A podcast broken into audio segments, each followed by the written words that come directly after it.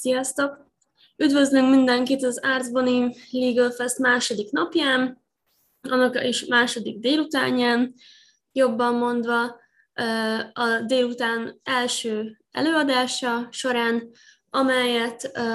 dr. Homoki Péter, a Homoki ügyvédiroda alapítója, illetve ügyvédje fogja tartani azzal a címmel, azzal a témával, hogy hogyan lovagolhatják meg a kis ügyvédi irodák is a legnagyobb innovációs hullámokat is. Szó lesz többek között arról, hogy hogyan tudják a technológiai eszközök segíteni a kisebb ügyvédi irodák működését, hogyan lehet velük jobbá tenni a működést, hogy kik azok, akik megkerülhetetlen szereplők lesznek az ügyvédi szolgáltatás nyújtásban, és hogy lehet mindezt úgy kivitelezni, hogy az irodának, illetve az ügyvédeknek nem áll a rendelkezésére több 10 vagy 100 fős szervezet, nem áll rendelkezésre külön IT részleg, és kis ügyvédi irodaként kell meglovagolni ezeket a hullámokat. Én Kálmán Kinga vagyok, én leszek az előadás moderátora. Az előadás során bármikor tehettek fel kérdést az előadó felé a Q&A sectionben, illetve az előadás végén is természetesen várjuk őket sok szeretettel, illetve az előadás vége fele pedig majd beküldjük a chatbe, hogy mi lesz a következő előadásom a mai Legal Festen, és a linkjét is ennek az előadásnak, hogy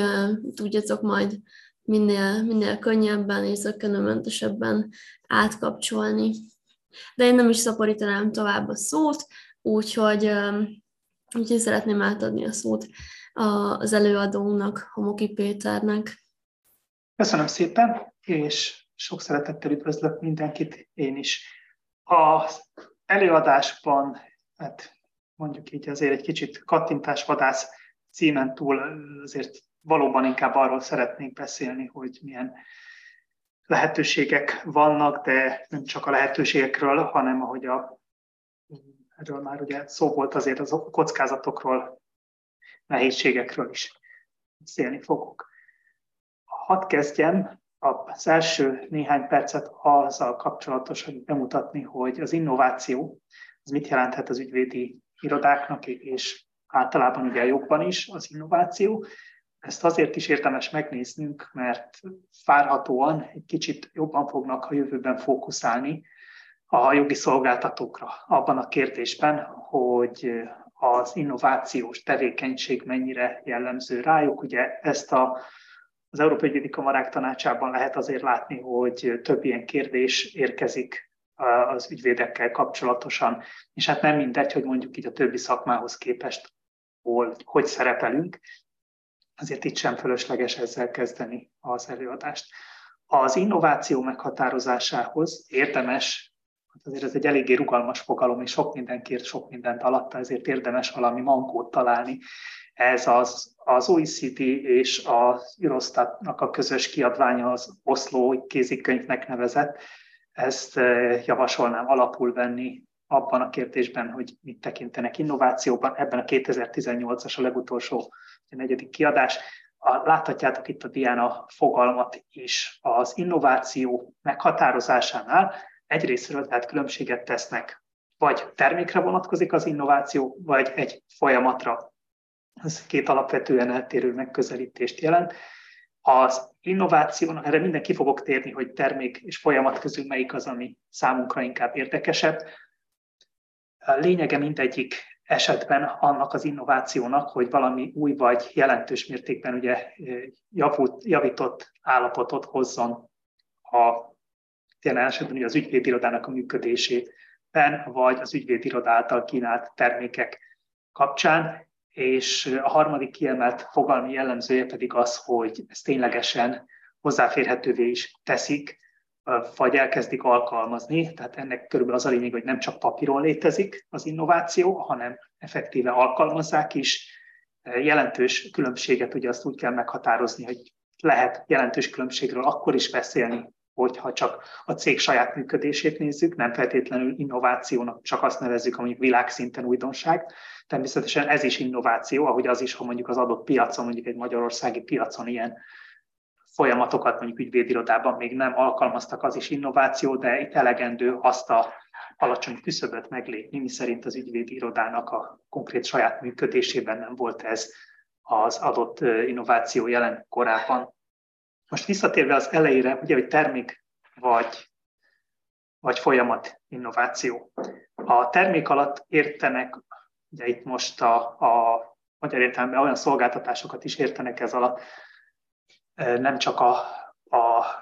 fizikailag mondjuk kézzelfogható testi tárgyakról van itt szó termék alatt, hanem ügyvédirodai szolgáltatás is lehet tárgya innovációnak, amit effektíve már a piacon nyújtottak, tehát nem csak terveztek, akkor azt már elnevezhetik termék innovációnak. Azonban itt van egy kivétel, ami nagyon mondjuk itt súlyosan érinti az ügyvédirodák többségét, miszerint ha egy ügyvédiroda egyszerű szolgáltatásokkal dolgozik, tehát alapvetően ugye ide tartoznak, amit angolul professional servicesnek nevezünk, tehát ilyenek a ügyvédi szolgáltatások is, például a könyvelői szolgáltatások, menedzsment tanácsadás, ezek mind olyan professzionális szolgáltatási körbe tartoznak, ahol azért domináns az, hogy mindenkinek testre szabott szolgáltatást nyújtanak. Nyilván mondjuk egy cégalapítás az nem feltétlenül egyedi és egyszeri termékről van szó, de ez a fogalom meghatározás, illetve ez a kivétel inkább így mondanám, ez jelentősen eltolja a fókuszát az ügyvédirodai innovációnak a folyamati jellegű innovációkhoz, ahol ugye meg kell határozni azt, hogy mi az az üzleti folyamat, erre is ki fogunk térni röviden, mi az üzleti folyamat, amit érint az innováció, és ehhez képest kell a változást ugye bemutatni. Még itt a kivételek körében még azt emelném ki, mielőtt átmennék arra, hogy folyamati innovációkban körülbelül mire kellene gondolnunk, hogy azok a cégek, akik teljesen új szereplői a piacnak,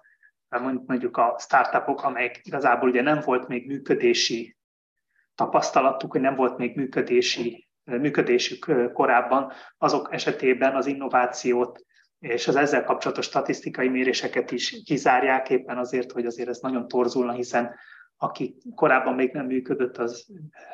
nehéz alátámasztani, hogy bármi változhatott volna a folyamatán, nehéz azért innovációról is beszélni startupok esetén, és ugye azokat csak az üzleti stratégiákat, vagy csak azokat, amik tervek, azokat szintén nem szokták innovációnak nevezni, mert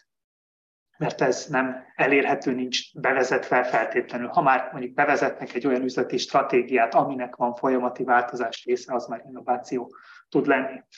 Az üzleti folyamatok kapcsán szintén ez az oldal egy kivágás ebből az oszlói kézikönyvből, csak azt szeretnék is kiemelni néhány tételt, hogy mondjuk ezek közül ezek a klasszikus vállalati működési folyamatok közül melyik az, amit az ügyvédirodák esetén az innováció érinthet.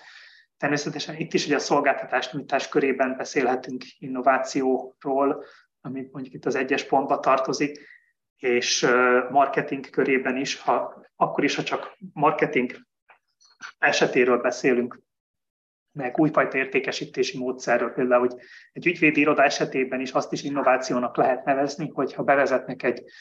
korábban olyan terméket, ami nem fix díjas volt, azt valamilyen módon termékként meg tudják határozni, és így bevezetik, így kínálják az ügyfeleknek, akkor ez már egyfajta innovációnak minősül önmagában is. Láthatóan ugye az árazásból is lehet önmagában innovációt kifejezni, tehát sokféle innovációról beszélhetünk, ügyviteli jellegű innovációk is szóba kerülhetnek, ha akár a beszerzési folyamatokban vannak változások, de ezek jellemzően azért nem a kisebb üzemszervezetekre, üzemméretekre igazak. Az ügyvédirodák esetében, tehát itt az 1-est, a 6-ost emelném ki mindenképpen, a maga az üzletfejlesztés és a szolgáltatásnyújtási funkciókat, ahol az innovációkat, mondjuk így, hogy érdemes fókuszálni ezeknek a lehetőségére. De természetesen, ha nézzük, hogy a 4-es az kifejezetten az információs rendszerekkel kapcsolatos innováció, az is egy terület, egy önálló terület. Ezt olyannyira önálló területnek nevezik, hogy ki is emelték külön ebben a Oslo kézikönyvben, hogy nagyon sok esetben pont az informatika, ugye ez még egy 18-as kézikönyv, tehát itt a terminológia még abban az időben, úgyhogy az adatanalitika meg a digitalizáció volt az akkor éppen aktuális buzzword, ezért erre hegyezték ki ezt is, hogy ez maga az információs technológia, tehát sokfajta innovációt lehetővé tud tenni műszaki változások révén, és az is érdekes, hogy pont emiatt az ügyvédirodák esetén is van értelme mérni a digitális kompetenciákat, van értelme mérni azokat a mutatókat, amiket más cégek esetében is mérnek, akár úgy is, hogy néha ez öncélúnak tűnik, de ez is egyfajta statisztikai mérés, és itt a, mondjuk így, hogy nem csak egyszerű statisztikáról van szó, hanem a gazdasági ágazatok működésének az elemzéséről, és ennek megfelelően ugye a megítéléséről is. Természetesen a kis ügyvédirodák, vagy hát így mondjuk így az ügyvédirodák többsége esetén annak nincs jelentősége, hogy ugye felmérésben azt nézik, hogy van-e külön IT-szervezet, működik-e, van-e IT-stratégiája. Én nem mondanám, hogy ekkora üzemméretnél bármi értelme volna stratégiákat alkotni az informatikai vezetésről, de ettől független kérdés az, hogy az informatikai költése az ügyvédirodának is egy jellemző mutató, amit várhatóan mérni fognak, és szintén az is érdekes, hogy az elektronikus úton milyen bevételeket tud elérni az ügyvédiroda. Tehát itt az elektronikus kereskedelemet egy kicsit tágabban kell természetesen érteni, nem nagyon lesz feltétlenül elektronikus az a kereskedelem, de igenis egy elektronikus csatornákon való szolgáltatás, nyújtás is egy innovációs mutató tud lenni ügyvédirodák esetében. Ennek az innovációs szakasznak a lényege csak az volt, hogy adjak egy átfogó bemutatót arról, hogy bizony az ügyvédirodák esetén is van értelme annak mérni, hogy az innovációt a digitális területeken mérjék, és ezt egyfajta mérceként az ügyvédirodák is saját magukkal szemben alkalmazzák. Az innovációs lehetőségeket is ugye befolyásolja, amit ezen az ábrán látunk, az ügyvédi irodáknak egy működésének egy strukturális jellemzője, és az ebből fakadó strukturális nehézségek. Aki látott már néhány előadást tőlem, az biztos, hogy ismerős annak ez a áttekintés. Ez azt szeretném bemutatni, hogyha az Egyesült Királyságot, az Egyesült Államokat és az Európai Uniót megnézzük, akkor kicsit eltérő következtetéseket vonhatunk le abból, hogy az ügyvédirodák milyen üzemméretben is működnek tipikusan. Ha pontos akarok lenni, akkor ez a statisztikai ábra, statisztikát, az Eurostatnak az adatait használtuk ugye az Európai Unió esetében, 18-as adatok, mert ez még egy régebbi felmérésből jött, de nem változtak igazából 19-ben sem ezek az adatok, a 20-asban sem változtak. Az ábrán azt lehet látni, hogy ha a jogi szolgáltatóknak a piacát figyelembe vesszük, és ott a jogi szolgáltatók piacán az összes alkalmazotti létszámot megnézzük, akkor az alkalmazottak hány százaléka dolgozik különféle méretosztályok szerinti ügyvédirodában, tehát 0 és 9 alkalmazott közötti ügyvédirodában hányan dolgoznak, 10 és 19, és így tovább egészen ugye a 250 fölötti, tehát a nagy méretű szervezetek mennyire jellemzőek a jogi szolgáltatókra. Egyébként ehhez nagyon hasonló, ehhez az ábrához az árbevétel megoszlása is, és ugyanezek a tendenciák ott is megjelennek. Hát azt láthatjuk, hogy az Európai Unióban 0,9 alkalmazotti létszámmal ugye az ügyvédirodák 71%-a ide tartozik ebbe a körbe, és ha még mondjuk így, hogy a 49 alkalmazottig is ide soroljuk, ebbe a csoportba. Ugye ez, ami egy kis vállalkozásnak minősül definíció szerint, nem csak a 0-tól 9-ig, hanem ugye egyébként az 50 főig is kisvállalkozásnak minősül, akkor ugye ezben is láthatjuk, hogy ez egy igen magas mutató, hát közel a 90%-a kis vállalkozásnak tekinthető ügyvédirodában tartozik. Természetesen itt most nem lényeges, hogy pontos jogi definíciót tudjuk megvizsgálni, hiszen arra vonatkozóan nem, azzal nem teljesen azonosak a statisztikai adatgyűjtésnek a mutatói, de domináns a kisvállalati működési forma, és főleg, hogyha összevetjük azzal, hogy a 250 fölöttiekkel, tehát amiket nagyvállalatnak nevezhetjük, kevesebb, mint ugye az 5%-a az alkalmazottaknak az egész jogi szolgáltatási piacon, aki itt dolgozik. Ezzel szemben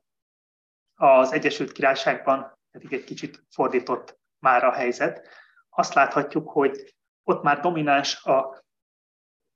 közepes és a nagy vállalkozásoknak a súlya. Tehát szerkezetileg egészen más üzletről van szó az Egyesült Királyságban, és ezen belül is természetesen nem Skócia és nem Wales az, aki dominál, hanem Anglia az, aki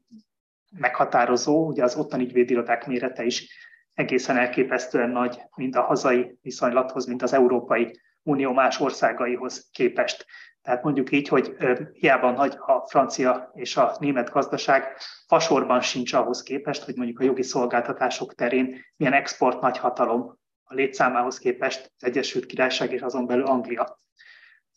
És a kettő között helyezkedik el valahol az Egyesült Államok, láthatjuk ott is,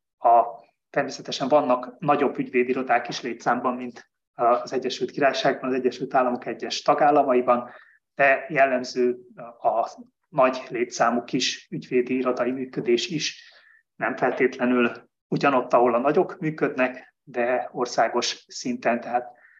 az Egyesült Államok egész szintjét tekintve. Ez azért fontos. Miért fontos ez? Hát azoknál kis ügyvédirodáknál nyilván nincsen professzionális informatikai segítség, vagy ha van, az külsős, és éppen ezért minimalizálják az igénybevételét. Nincsen nem jellemző a nagyméretű IT költségvetés, nem tudnak ezért sokat költeni az informatikai részekre. Ugye egészen más egy nagyméretű ügyvédiroda esetén a képesség, az informatikai képessége, azok a digitális kompetenciák, amiket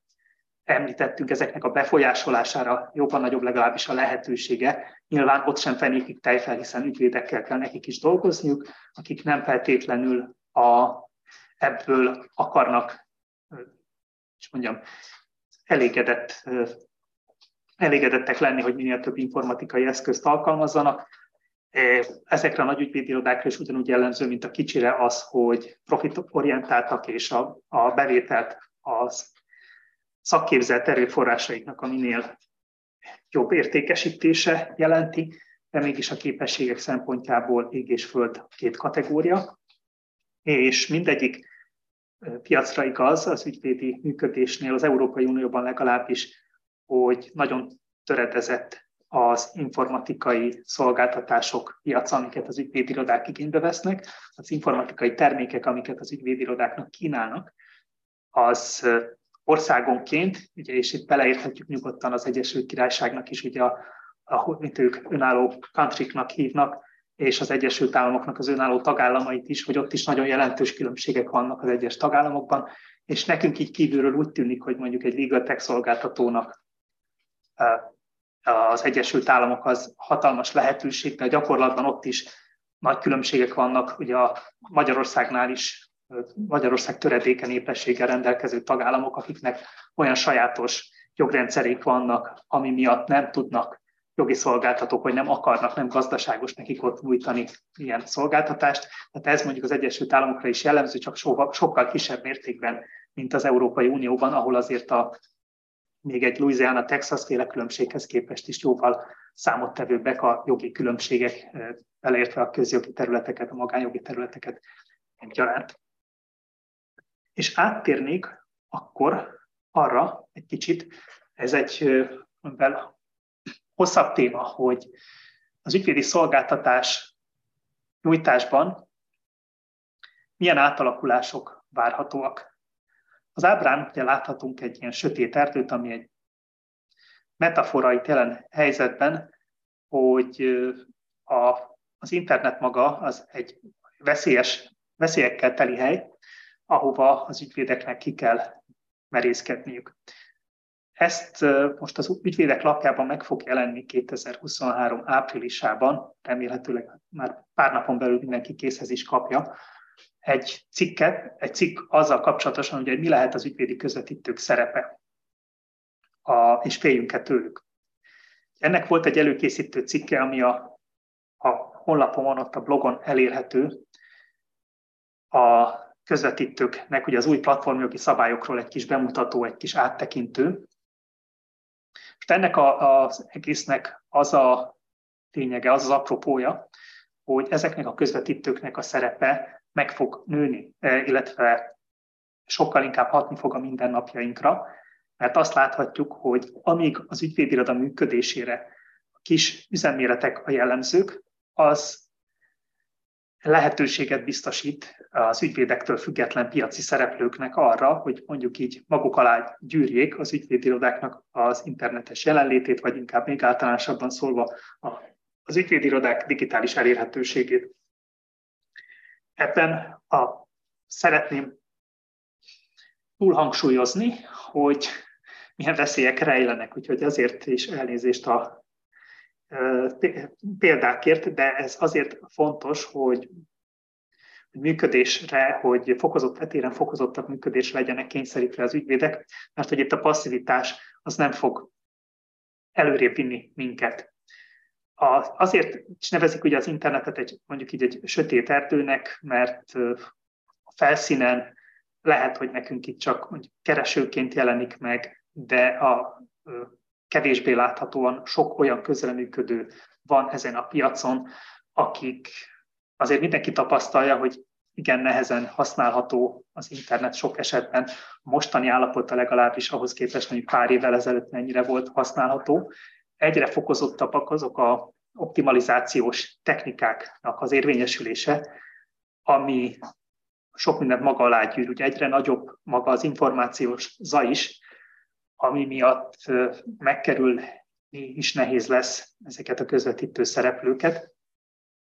Itt közvetítő szereplők alatt általánosságban azokat értjük, akik bármilyen szempontból képesek arra, van nekik egy műszaki megoldásuk,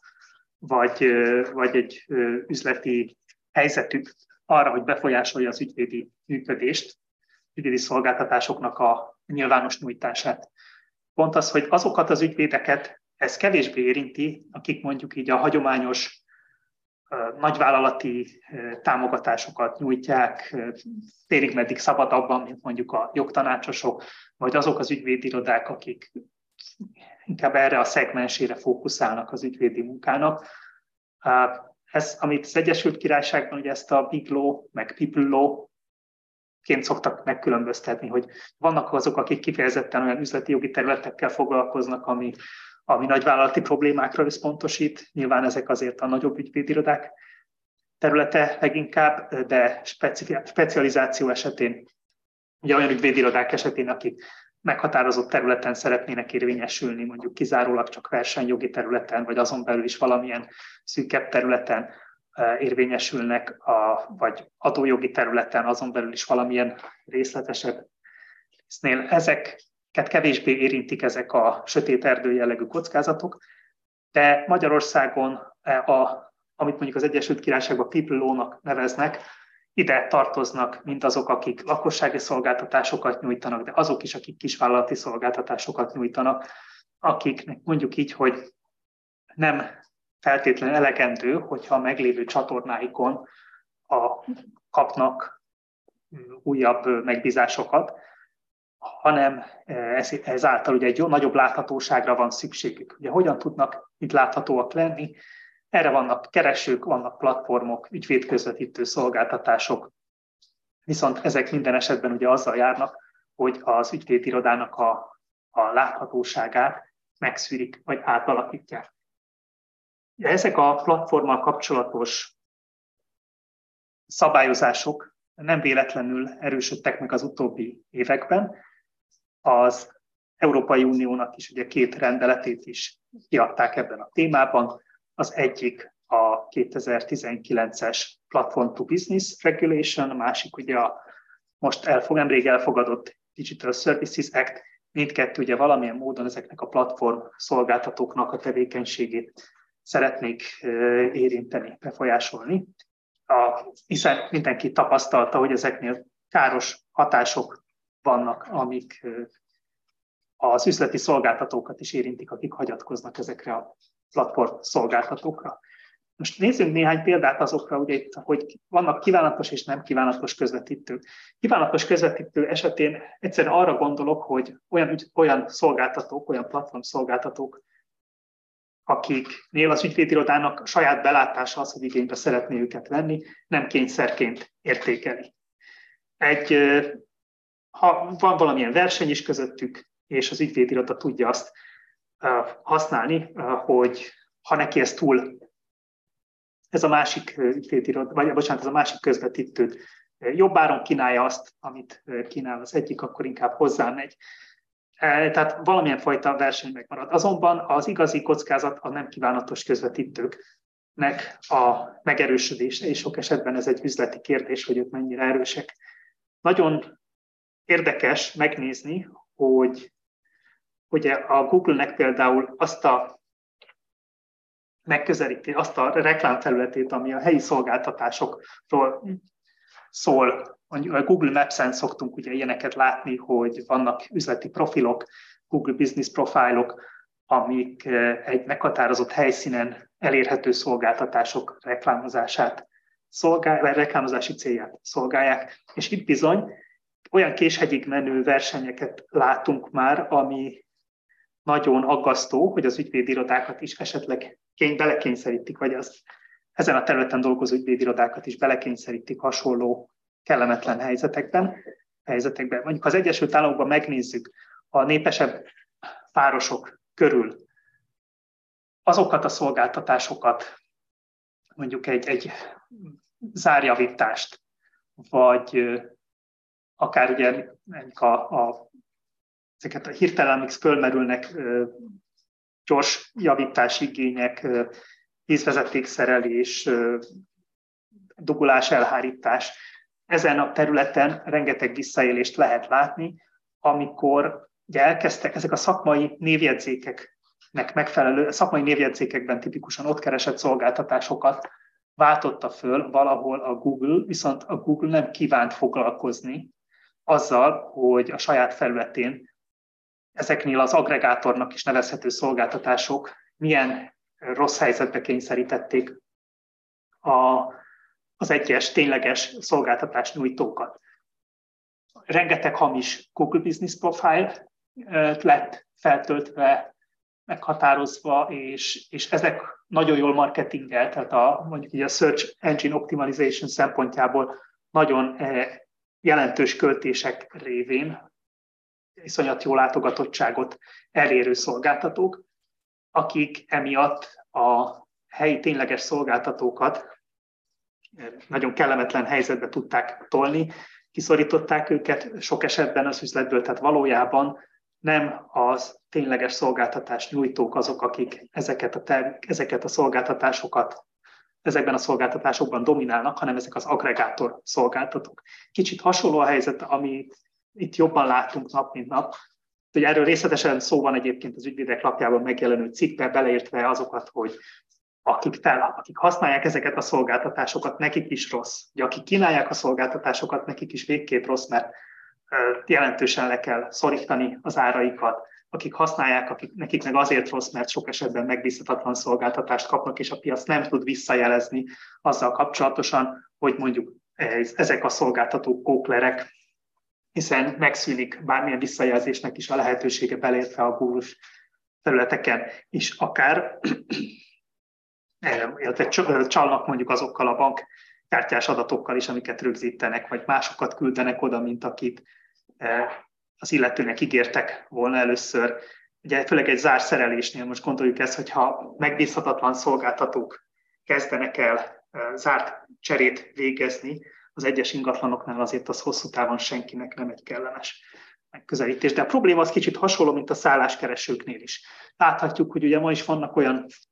a legtöbb szálláshely, aki működtet valamilyen szinten, azt tudja, hogy mit jelent a platform erő, mit jelent az, hogy azt a szolgáltatást, amit eddig valaki elvégezhetett saját maga viszonylag kis költségű volt a hirdetés, hogy egyik napról a másikra 15 vagy akár 50%-nyi részét is a szállásdíjnak azt ki kell fizetnie a szállásközvetítőnek, aki közel monopól helyzetbe kerül. Tehát hasonló problémák az ügyvédi irodákat is érinteni fogják, hogyha valaki ugye a nagy nyilvánosság előtt szeretne elérni. És erről szól az Ügyvédek Lapjában megjelenő cikk is részletesebben, hogy kik ezek. Térjünk át akkor itt a problémák követően arra, hogy milyen eszközök, azok technikai eszközök, amiket használhatnak az ügyvédi irodák. Itt én a nagy nyelvi modellekkel kapcsolatosan ugye jelent meg mostanában jó pár cikk, úgyhogy nyilván csak erről szeretnék itt is beszélni, hogy a nyelvi feldolgozó, tehát a számítógéppel támogatott nyelvi feldolgozó eszközök miben segíthetik az ügyvédirodák működését. Maguk a Natural Language Processing eszközök körét nézve három főbb csoportot érdemes meghatározni, elkülöníteni: a szöveggenerálást, ugye az a felső a kör, ide tartoznak a nagyobb dokumentumok összeszerelésével kapcsolatos megoldások, a különféle rendelkezéstárok, szerződéses rendelkezéstárok, de az olyan támogató megoldások is, amik mondjuk így, hogy a helyesírás ellenőrzőt egy kicsit bővített funkciókkal biztosítják, beleértve azt is, amikor a stilisztikailag javítanak egy ügyvédi szövegen, vagy összevetik az egyes szövegjavaslatokat, és magát, akár a véleményezési folyamatokat próbálják támogatni. Ezek mind a nyelvi generációval kapcsolatos eszközök körébe tartoznak, ahol mondjuk így, hogy még már régóta vannak eszközök, amit az ügyvédirodák is használnak, de az ügyvédirodák nagy része ennek ellenére nem használja az eszközöket. Ez azonban még egy kiaknázatlan lehetőség. A másik, amit mindenki valamilyen szinten ismer, a text retrieval, tehát ez a keresés és nagyobb szöveg anyagból hogyan lehet releváns találatokat előhozni, minél egyszerűbben, minél relevánsabb találatokat, minél nagyobb ugye a szöveg anyag, amiből keresni kell, annál bonyolultabb, hogy hogyan lehet lehető legkevesebb és legrelevánsabb találatot megjeleníteni a ügyvédi kutatáshoz, vagy a jogi kutatásokhoz. Ezek a technikák ugye mostanában annyiban változtak, hogy a nagynyelvi modelleknek köszönhetően a keresések sokkal inkább el tudtak mozdulni az úgynevezett szemantikai irányba, tehát hogy nem csak azt nézik, hogy egy adott dokumentumban, mondjuk a kereső szöveghez képest mennyire szerepelnek hasonló, és mennyire dominánsak a hasonló kifejezések, nem csak egy kifejezésnek a gyakoriságát vetik össze, a kereső szó és a találati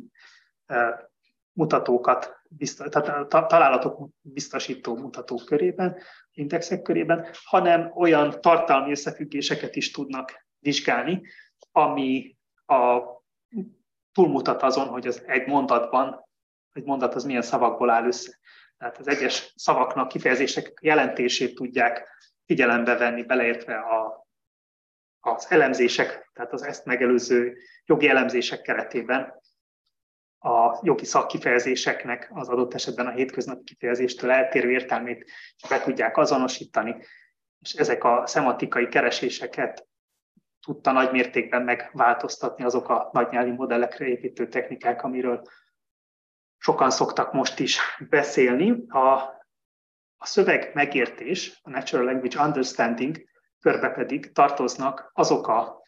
eszközök, mint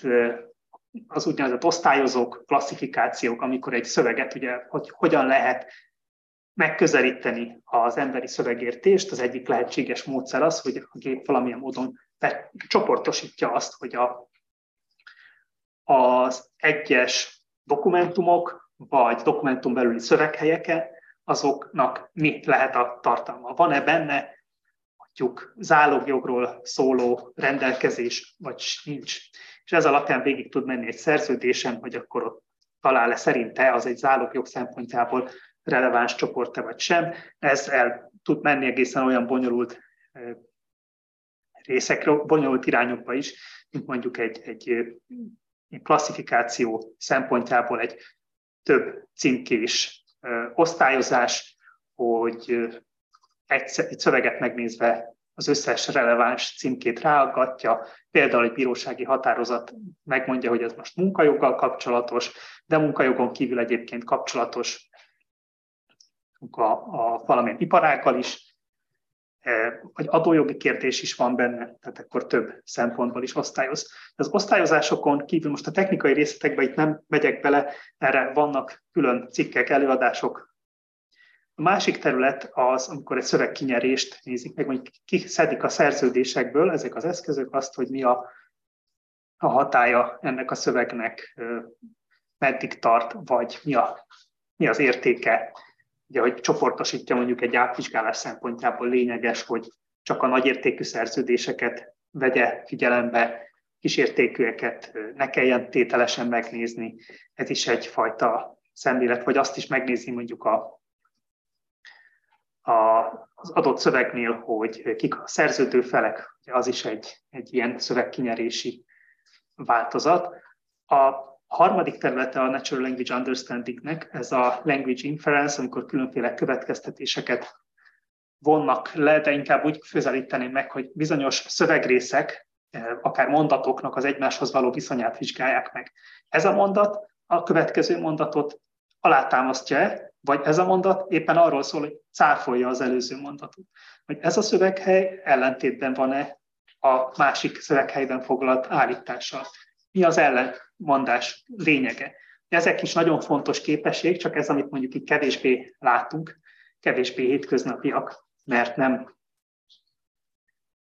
olyan egyszerű ezeket az ellenmondásokat feltárni, de ebben is pont, hogy a nagy nyelvi modelleknél jóval egyszerűbb lesz, a mai legújabb nyelvi modellek esetén jóval egyszerűbb a szövegek közötti viszonyt feltárni. És mindjárt át is térek ugye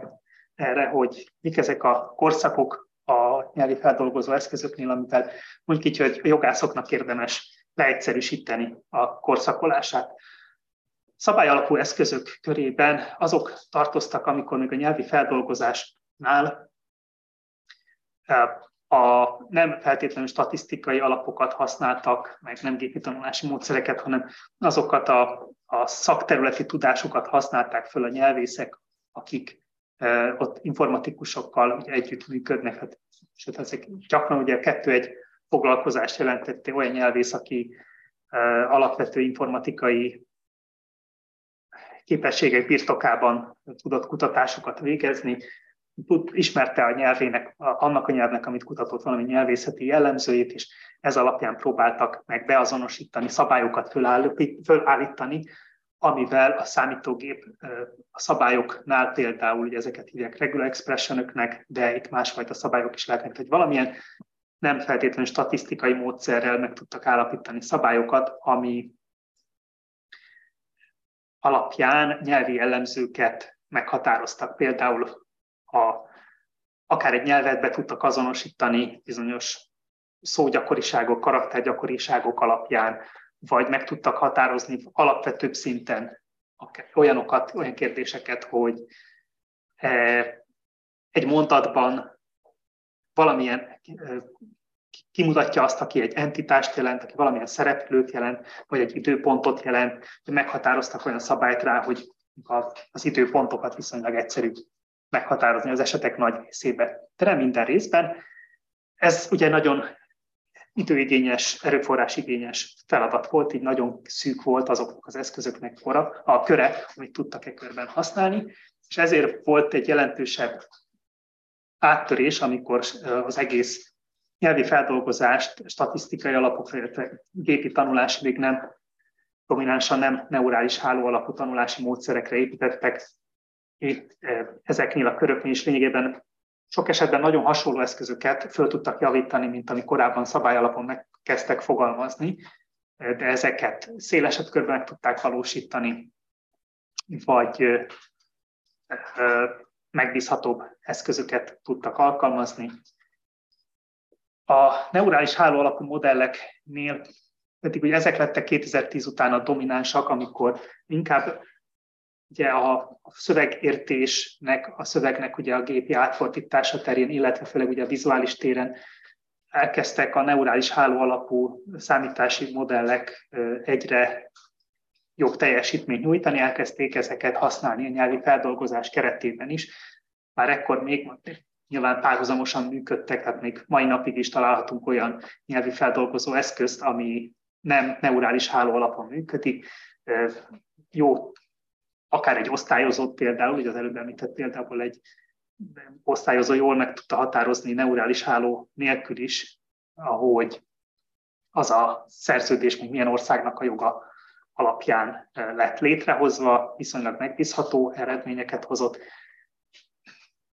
De ezek minden esetben egy olyan sajátos erőforrás ráfordítást igényeltek, egy betanítási folyamatot, egy olyan hatalmas adatkészletet kellett előállítani, ami megnehezítette a széleskörű használatukat. És ebből a szempontból volt ugye a neurális hálók használata egy kicsit előre lépés, hogy ezeknél most nem lesz idő arra, hogy belemenjek, hogy mi a különbség a neurális hálók és a gépi tanulási módszerek, a nem neurális háló alapú gépi tanulási módszerek között. Mondjuk így, hogy generálisabb megoldásokat tudtak alkalmazni, de ez egy teljesen más megközelítés, mint a hagyományos von Neumann architektúrára épülő gépeknél, amiket használtak. Módszertanában volt jelentős eltérés, viszont ezek a modellek is idővel el tudtak érni olyan teljesítményeket, amik megközelítették, majd bizonyos területeken le is hagyták a korábbi finoman kialakított gépi tanulási módszerekkel elérhető nyelvi feldolgozó eszközök teljesítményét. És eljutottunk ugye a mai naphoz, amikor szintén még mindig neurális háló alapú modelleket használunk, de ezek a több rétegű neurális háló modellek akkora adatkészlettel dolgoztak, hogy bizonyos úgynevezett kialakult képességekkel, emergent abilitiesnek hívják, sok esetben nagyon sok területen meglepő képességekre tettek szert ezek a nagyobb nyelvi modellek, itt főleg a 2017-es Transformers nevezett a Google által kialakított architektúrának, neurális háló architektúrára épülő eszközökről van szó, amik ugye egyre nagyobb adatmennyiséget tudtak figyelembe venni, és ennek köszönhetően egyre szélesebb körben tudtak elérni egyre rugalmasabb eredményeket. Most ennek van egy nagy jelentősége a saját működésünk szempontjából is. Ezeknek a rugalmasan használható modelleknek ugye régen a feladatspecifikus architektúra ugye az azt jelentette, hogy ha valaki magyar nyelven szeretett volna valamilyen nyelvi feldolgozó eszközt használni, akkor nem nagyon használhatta az angol nyelvi eszközöket, nem volt nagyon átviteli lehetőség a kettő között. Tehát, ha valaki jó eredményeket elért az angol nyelven, akkor ennek a részeként ugye volt egy jelentős erőforrás, amit rá kellett áldozni arra, hogy azt a tanítókészletet kialakítsák angol nyelven. Azt a tanítókészletet pedig nyilván nem lehetett, ugyanezt a tanítókészletet magyarra felhasználni, akkor sem mondjuk lefordították volna. Saját nyelvi jellemzők miatt saját tanítókészletekre van szükség, és ugye ez még a későbbi neurális hálóknál is igaz, hogy volt ez a 17 után kialakult pre-training and fine-tuning modell a Transformers-eknek az elterjedését követően, ami ugye egy kicsit már könnyebbé tette ezt a lépést, hogy olcsóbbá tette azt a feladatspecifikus tanítást, amire szükség volt. Gondoljunk arra, hogy ha volt is egy nyelvi modellem arra, ami be tudta csoportosítani például az irányadó jog szerint a szerződéseket, azt a nyelvi modellt én nem feltétlenül tudtam hasznosítani arra, hogy csoportosítsa mondjuk a határozatlan időtartam szempontjából a szerződéseket. És ez nagyon is megnehezítette azt, hogy eltérő nyelveken, eltérő joghatóság alatt mindenkinek kellene egy külön feladatspecifikus megoldást kialakítania, A pre-training eszközöknél pedig ugye az volt már egy lehetőség, hogy egy adott nyelvre ki tudtak alakítani egy olyan nagy tömegű nyelvi szövegek alapján ki tudtak alapítani egy olyan modellt, amit aztán utána jóval olcsóbban, kevesebb pénzért lehetett a konkrét feladatra betanítani. Tehát nem kellett ugyanannyi feladatspecifikus tanítóadatot létrehozni, hanem elég volt ennek egy töredékét létrehozni, és így is kedvező eredményeket el lehetett érni. Aztán ennek volt még egy újabb meglepő következmény, amikor ezt a modelleket követték, hogy ugye erre konkrétan a GPT-2, GPT-3 kapcsán vették ezt észre, hogy azt a fajta modellnél nem is sok esetben elég volt néhány példát adni, itt mondjuk ez a promptra utalunk, hogy elég volt néhány példát adni arra az instrukciók között, hogy itt van egy szöveg, amit vizsgálj meg abból a szempontból, hogy mondjuk az irányadó hatály, vagy bocsánat, az irányadó bíróság, micsoda, például ezt hogy kell érteni. És akkor egy 3-4 tételt felsoroltak, és ezt írták ugye egy few-shot learningnek, tehát hogy olyan új feladatokra is képes volt megtanulni, amikre nem kellett feladat specifikusan finom hangolni, mint a korábbi megoldások esetén, mint mondjuk a BERT nevű architektúránál, ott nem tudunk egyszerűen finom hangolás nélkül elérni egy választ, értékelhető választ bizonyos kérdésekre, de ezeknél a GPT-2, illetve későbbi modelleknél már egyre megbízhatóbb eredményeket kaptak arra vonatkozóan, hogy egyszerűen ez volt a parancs, amit beadtak. Nem volt mindegy sok esetben még, hogy mi volt ez a prompt, ez az instrukció parancs, amit megadtak. Sok esetben figyelni kellett arra, hogy fogalmazzák meg, de ez volt, ami számottevő lökést adott ennek az ilyen irányú kutatásoknak is, hogy fölmerültek ezek az újfajta képességek. Nevezték ezt néhol metatanulásnak, tehát egy újfajta tanulási képesség, hogy nem kell nekik sok példát megadni, elég néhány példát megadni, vagy úgy is hívják, hogy a zero shot learning pedig az, hogy még példát se adunk meg, hanem csak magából az instrukcióból a nyelvi modell megérti a felvárt feladatát, és helyes választ tud adni. És ugye itt jutottunk el a mai, mondjuk így, ami a nagy közönség számára tavaly novemberben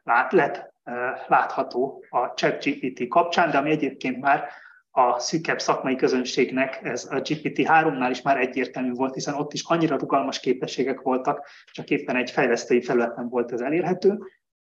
hogy nem adunk, hát olyan feladatot tud helyesen megoldani, aminél korábban ő nem látott, amikre korábban nem tanítottuk sehol külön. És ezzel jutottunk el ugye oda, hogy igazából sok esetben fölmerült az a szöveg, hogy valójában beszélhetünk egyfajta általános intelligenciáról ezeknél az eszközöknél, de ez most igazából az ügyvédi szempontból és más szakterületek szempontjából is azért fontos, mert jóval olcsóbb lesz rengeteg fajta új feladatra megbízni ezeket a modelleket. Teljesen lehetetlen feladat volt az, hogy mondjuk magyarországi ügyvédek a magyar jog szerinti használatra saját tanítókészletet ki tudjanak alakítani, amit a korábbi modelleknél meg kellett tenni. De most a prompt alapú rugalmas modelleknél erre lehetőség van, hogyha ugye ez itt ez a chatbot demós linken is csak erről van szó, hogy ez egy GPT-3 is felest használ a háttérben, és olyan meglepő tudása van, lehet látni magyar jogról is, ami az ember nem számítana rá, de az igazi érdemi felhasználás természetesen az, hogy sokkal olcsóbb ezeket a modelleket magyar ügyvédi munkára is használni, mint ami lehetőség volt a korábbi gépi tanulás, illetve a korábbi neurális hálós nyelvi modellek esetén is. És ami érdekes ebben, hogy ez nem feltétlenül jogászok munkáját veszi el, legalábbis először, hanem pont ez a rugalmasabb használat lehetővé teszi azt, hogy egyre több konzulens, vagy mondjuk így, hogy kevésbé szakosított ember tudja támogatni ezeknek a modelleknek az ügyvédi használatát. És nem arra kell várni, hogy valami nagy vállalat Magyarországot kellő méretű piacnak gondolja, amire valószínűleg nem fog sor kerülni, a jogi piacot nézzük. És végül csak utalnék pár kockázatra ezen a téren. utáltam korábban is, hogy a közvetítőkre, a műszaki szolgáltatókra. Nyilván, ha az ügyvédi működésnél minél inkább technikai eszközökre építünk, ami nem feltétlenül a döntésünk, annál inkább lesz ezek a szolgáltatók kerülnek kedvezőbb helyzetbe, nem kerülhető el, hogy az ügyvédek nekik is fizessenek, nem kerülhető el az is, hogy az ügyvédek igazodjanak a működésükben ehhez a technikai szolgáltatókhoz, legyenek akkor azok akár keresőszolgáltatók, platformszolgáltatók, de akár olyan felhőszolgáltatók, amik az ügyvédek által használt megoldásokat biztosítják, beleértve ide a mesterséges intelligencia nyelvi modelleket, szolgáltatókat is, mint az OpenAI, a Google párta, vagy bármelyik másik szolgáltató, akik az ő szolgáltatásaikra épít. Érdekes kockázat ugye az is, hogy az ügyvédi kamara tud-e jövőben, az ügyvédi kamaráknak a szerepe meg tud-e maradni, amit mondjuk így világszinten azért néhány így kevésbé jogállami ország kivételével meghatározó szerepük van az ügyvédi kamaráknak abban, hogy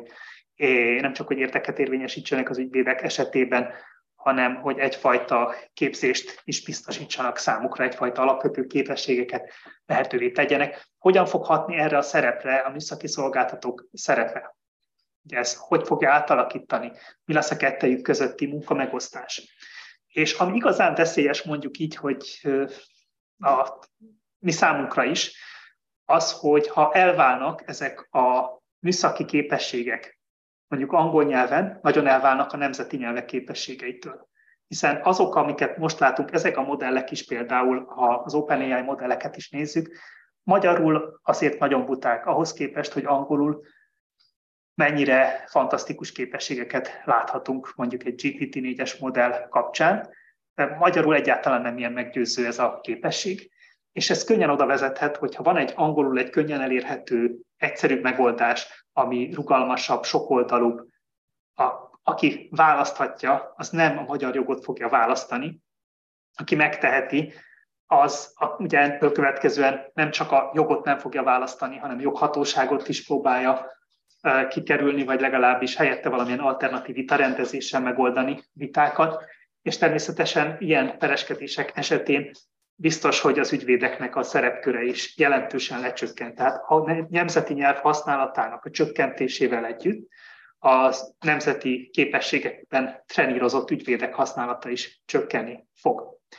És előfordulhat ugye itt is ez, hogy ha élesen elválik ezeknek a nagy nyelvű modelleknek az angol nyelvű és a magyar nyelvű képessége, akkor a magyar nyelv használata visszaszorítják a otthoni használatra alapvetően, tehát nem üzleti használatokra. És utolsó helyzen pedig ugye utalnék arra, hogy a fönti tételek, hogy műszaki szolgáltatók, közvetítők, ezek mind odahatnak, hogy az ügyvédeknek az általános költsége növekedni fog. Nem kell feltétlenül, hogy a fogorvosi magánpraxistól eltérően nem kell feltétlenül drága gépeket megvennünk, de a havi bevételek jelentős része valószínűleg el fog menni ezekre a tőlünk független és kamarától is független szolgáltatóknak kifizetett díjakra, ami jelentős átalakítást eredményezhet ügyvédek működésénél, és természetesen bármilyen kérdést próbálok válaszolni.